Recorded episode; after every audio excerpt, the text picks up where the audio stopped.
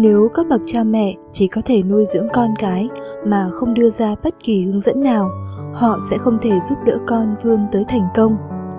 Quan Khuê Sinh sinh ra tại Hàn Quốc. Bà có bằng tiến sĩ chuyên ngành xã hội học và nhân chủng học của Đại học Boston và là cựu giáo sư tại Đại học Yale. Bà Quan hiện là giám đốc Học viện East Rock, Hoa Kỳ. Bà Quan Huy Sinh có 6 người con, 4 trai và hai gái. Tất cả các con của bà đều có bằng tiến sĩ của Đại học Harvard, hay Yale, và mỗi người trong số họ đang nắm giữ những vị trí trách nhiệm rất lớn. Bà được đặt biệt danh là Hàn Quốc đệ nhất từ mẫu và đã truyền cảm hứng cho cả thế giới về phương pháp giáo dục con thành công đáng ngạc nhiên của mình. Chương trình Radio Văn hóa của trí thức VN kỳ này xin mời các bạn lắng nghe những bí mật về phương pháp giáo dục con đặc biệt đáng để nhiều người học hỏi và áp dụng trong cuộc sống thường ngày.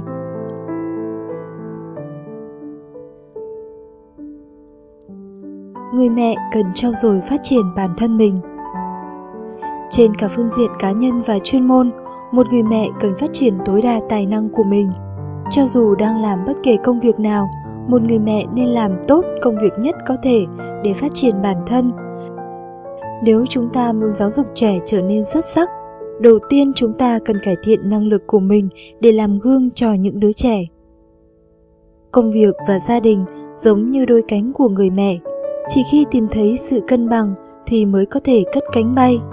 Nếu một người phụ nữ không thể cân bằng cuộc sống gia đình với nghĩa vụ xã hội, cô ấy không thực sự sống một cuộc sống hạnh phúc, điều này sẽ ảnh hưởng đến cả gia đình. Một người mẹ cần tìm thấy sự cân bằng phù hợp giữa công việc và gia đình. Quyết định tiến vào môi trường làm việc hay không không quan trọng bằng thái độ đối với quyết định. Liệu cô ấy có thể tiếp tục phát triển bản thân mình liệu cô ấy có thể cải thiện năng lực xử lý những nhiệm vụ và vấn đề ưu tiên? Và liệu cô ấy có thể giải quyết những mâu thuẫn xảy ra do xung đột giữa công việc và cuộc sống gia đình? Đừng hy sinh bản thân vì con cái. Cha mẹ tôi không phải là kiểu người hy sinh vô điều kiện cho con cái mình. Họ luôn học tập, cải thiện và làm phong phú cuộc sống của họ, cách nhìn thế giới và thái độ sống của họ đã tác động đến rất nhiều người. Họ là hình mẫu của tôi. Họ đã luôn dạy dỗ tôi kể từ thời thơ ấu.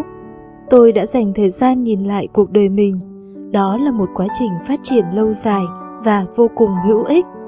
Những chi tiết quan trọng dần hiện lên trong tâm trí tôi, giống như những dưỡng chất nuôi dưỡng tâm hồn tôi. Làm thế nào bạn có thể trở thành bậc cha mẹ tốt?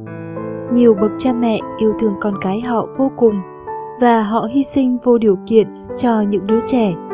Nhưng tôi không đồng ý. Tôi tin rằng đối với các bậc cha mẹ, chìa khóa chính là hướng dẫn con trẻ như thế nào, giúp đỡ chúng tìm thấy tương lai của mình, đi con đường của riêng chúng trong cuộc sống. Để trở thành người chỉ dẫn tốt nhất, đầu tiên, cha mẹ phải suy nghĩ về những mục đích sống của mình và có năng lực tác động, giúp đỡ người khác. Điều này tạo thành tấm gương tốt cho con cái nếu cha mẹ chỉ có thể nuôi dưỡng con cái mà không đưa ra bất kỳ hướng dẫn nào, họ sẽ không thể giúp đỡ con cái họ vươn tới thành công. Cha mẹ phải có mục tiêu riêng của mình và cuộc sống cá nhân nên được trọn vẹn và không thiếu bất kỳ mảnh ghép nào vì phải chăm sóc con cái mình. Điều này thường khó khăn hơn chỉ đơn thuần là hy sinh mọi thứ, nhưng đây chính là tình yêu thực sự đối với con cái.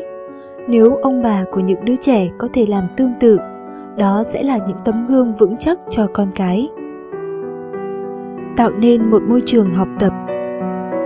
Chúng tôi không ép buộc con cái phải tới trường học, nhưng mọi nơi mà chúng quan sát, chúng sẽ thấy một cái bàn và một thành viên trong gia đình đang ngồi học. Chúng lớn lên với cảm nhận rằng học tập là một điều bình thường trong cuộc sống thường nhật. Trong gia đình tôi, bàn không chỉ là đồ nội thất, đó là một nơi đặc biệt dành cho học tập chúng tôi có 19 cái bàn trong nhà. Mỗi thành viên trong gia đình có hai cái bàn, một ở tầng chính và một ở thư viện dưới tầng hầm. Duy trì một mối quan hệ hôn nhân tốt. Khi cả cha mẹ đều tôn trọng lẫn nhau, mối quan hệ này sẽ tác động lên những đứa trẻ. Khi cha mẹ cãi lộn, đánh nhau trước mặt những đứa con, chúng sẽ lớn lên với rất nhiều vấn đề lâu dài. Chúng tôi đều cố gắng hết sức để tránh mâu thuẫn tại nhà và giải quyết mâu thuẫn thông qua trao đổi. Chúng tôi không muốn ảnh hưởng tiêu cực đến những đứa trẻ. Thay vào đó, chúng tôi muốn mình là một tấm gương tốt cho con. Cho dù chúng tôi cẩn thận thế nào, thỉnh thoảng chúng tôi vẫn tranh cãi. Tuy nhiên, trước mặt những đứa trẻ, tôi luôn cố gắng giữ thể diện cho chồng và ngược lại. Vì vậy, con cái chúng tôi đều tôn trọng cha mẹ chúng. Nếu cả hai đều mong muốn giải quyết mâu thuẫn thông qua chia sẻ, những quan điểm khác nhau sẽ dễ dàng được giải quyết. Chia sẻ có thể không giải quyết được tất cả vấn đề, nhưng nó có thể giúp mỗi người hiểu người kia hơn và tăng cường mối quan hệ giữa hai vợ chồng. Bạn thấy đấy, trong quá trình giáo dục con cái, cha mẹ có thể học cách yêu thương lẫn nhau. Một mối quan hệ hôn nhân tốt đẹp là một phần trong công thức nuôi dạy trẻ thành công hãy để con cái mở lòng với bạn. Chúng tôi ăn sáng cùng nhau mỗi ngày. Chồng tôi tạo nên quy định này và nó đem lại rất nhiều lợi ích. Khi chúng tôi cùng nhau ăn sáng, chúng tôi có thể trò chuyện và hiểu tính cách của con cái. Chúng tôi có thể can thiệp sớm nếu có đứa trẻ nào cảm thấy chán nản, thất vọng và cùng lúc đó, bữa ăn nhắc nhở rằng chúng tôi là một gia đình. Có hai điều cần tránh khi nói chuyện với con trẻ đừng hỏi những câu hỏi thẳng thắn như, hãy nói về điều này nhé, hoặc nói giống như đang ra lệnh cho trẻ phải tuân theo. Trẻ sẽ rụt rè và khép kín khi cha mẹ sử dụng loại giao tiếp này. Bí mật giao tiếp với con bạn. Thông thường, những đứa trẻ từ chối giao tiếp với cha mẹ vì hai lý do. Cha mẹ không hiểu chúng và không đưa ra bất kỳ ý kiến xây dựng nào. Những bậc cha mẹ tốt luôn ghi nhớ hai từ lắng nghe và góp ý. Tích cực học tập và tu dưỡng tâm tính.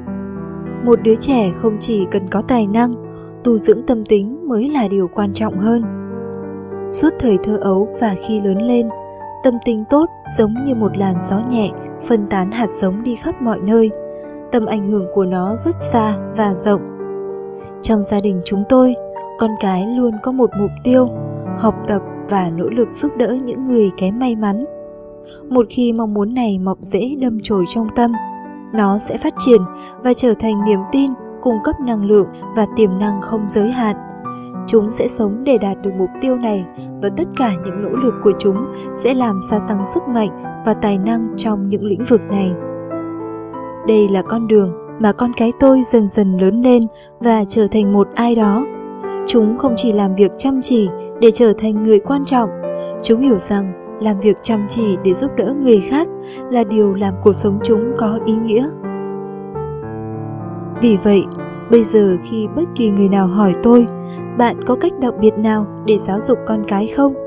tôi đều nói với họ, đừng tập trung vào phát triển tài năng. Quan trọng hơn, hãy trau dồi tâm tính của chúng. Để khi lớn lên, chúng trở thành người thích giúp đỡ người khác các bạn thân mến, cảm ơn các bạn đã lắng nghe radio văn hóa của trí thức VN kỳ này. Xin hẹn gặp lại các bạn vào kỳ radio kế tiếp.